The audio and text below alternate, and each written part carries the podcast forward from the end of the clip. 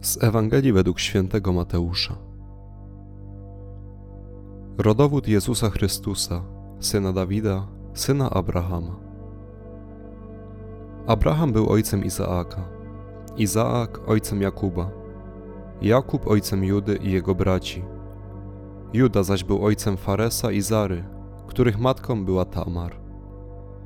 Fares był ojcem Esroma, Esrom ojcem Arama, Aram ojcem Aminadaba, Aminadab ojcem Naassona, Naasson ojcem Salmona, Salmon ojcem Boza, a matką była Rahab. Boaz był ojcem Obeda, a matką była Rut. Obed był ojcem Jessego, a Jesse ojcem króla Dawida. Dawid był ojcem Salomona, a matką była dawna żona Uriasza. Salomon był ojcem Roboama, Roboam ojcem Abiasza, Abiasz ojcem Asy, Asa ojcem Jozafata, Jozafat ojcem Jorama, Joram ojcem Ozjasza, Ozjasz ojcem Joatama, Joatam ojcem Ahaza, Ahaz ojcem Ezechiasza, Ezechiasz ojcem Manassesa, Manasses ojcem Amosa, Amos ojcem Jozjasza, Jozjasz ojcem Jehoniasza i jego braci w czasie przesiedlenia babilońskiego. Po przesiedleniu babilońskim Jehoniasz był ojcem Salatiela, Salatiel ojcem Zorobabela, Zorobabel ojcem Abiuda, Abiud ojcem Eliakima, Eliakim ojcem Azora, Azor ojcem Sadoka, Sadok ojcem Achima, Achim ojcem Eliuda, Eliud ojcem Eleazara, Eleazar ojcem Mattana, Mattan ojcem Jakuba, Jakub ojcem Józefa, męża Maryi, z której narodził się Jezus, zwany Chrystusem. Tak więc od Abrahama do Dawida jest w sumie 14 pokoleń. Od Dawida do przesiedlenia babilońskiego 14 pokoleń. Od przesiedlenia babilońskiego do Chrystusa 14 pokoleń. Z narodzeniem Jezusa Chrystusa było tak. Po zaślubinach matki jego Maryi z Józefem, wpierw nim zamieszkali razem, znalazła się brzemienną za sprawą Ducha Świętego. Mąż jej, Józef, który był człowiekiem sprawiedliwym i nie chciał narazić jej na zniesławienie, zamierzał oddalić ją potajemnie.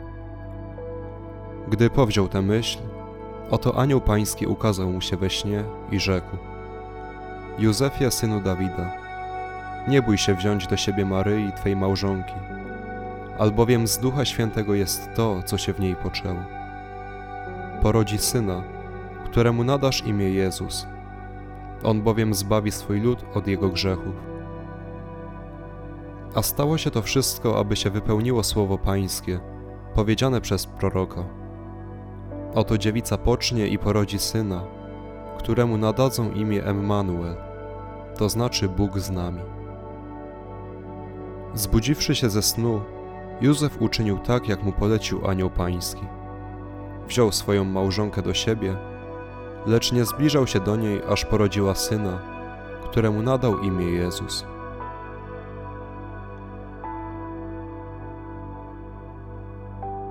Dzisiejsza Ewangelia jest podzielona na dwie części. Pierwsza opisuje cały rodowód Chrystusa. W niektórych kościołach nie będzie on dzisiaj czytany, ponieważ episkopat polski pozwala pominąć ten fragment i odczytywać jedynie opis narodzenia Jezusa. Obie części łączy pewien aspekt. Odwołują się one do początku, wracają do korzeni, by uświadomić nam naszą historię i tożsamość. Wczoraj, przy wigilijnym stole, mieliśmy okazję zasiąść i wspólnie spożywać posiłki z naszymi najbliższymi, współmałżonkami, rodzicami, dziadkami. Ludzie, wśród których przebywaliśmy, tworzyli znaczną część naszej historii.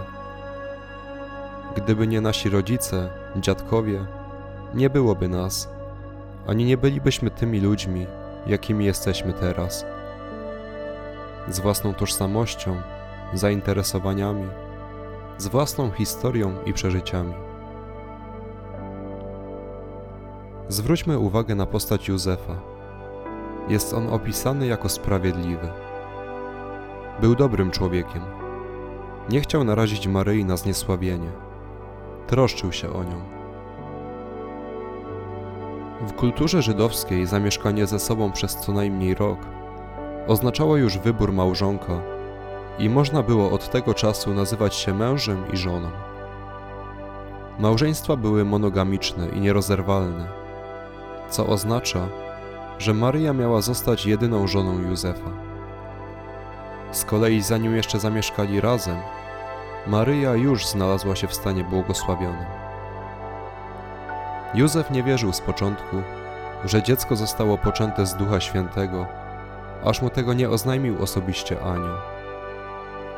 Jednak w dobroci swego serca postanowił nie oskarżać Maryi o zdradę, lecz potajemnie ją oddalić, tak, by nie rozniosła się o niej zła opinia w społeczeństwie.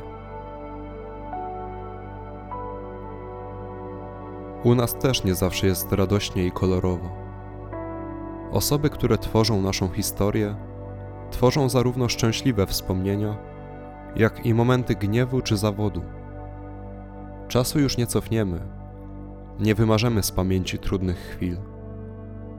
Jednak możemy o nie zadbać, by nie kłuły tak mocno. W czasie świąt, w czasie zatrzymania i chwili refleksji, spróbujmy spojrzeć na naszych najbliższych okiem świętego Józefa. Nie oskarżać od razu, spróbować zrozumieć i wyjaśnić sprawę, tak, aby obie strony były zadowolone. Może nawet czasem ustąpić, aby dojść do porozumienia. Tak, by nie narażać nas i bliskich na zniesławienie i móc budować dalej naszą wspólną historię i kreować tożsamość.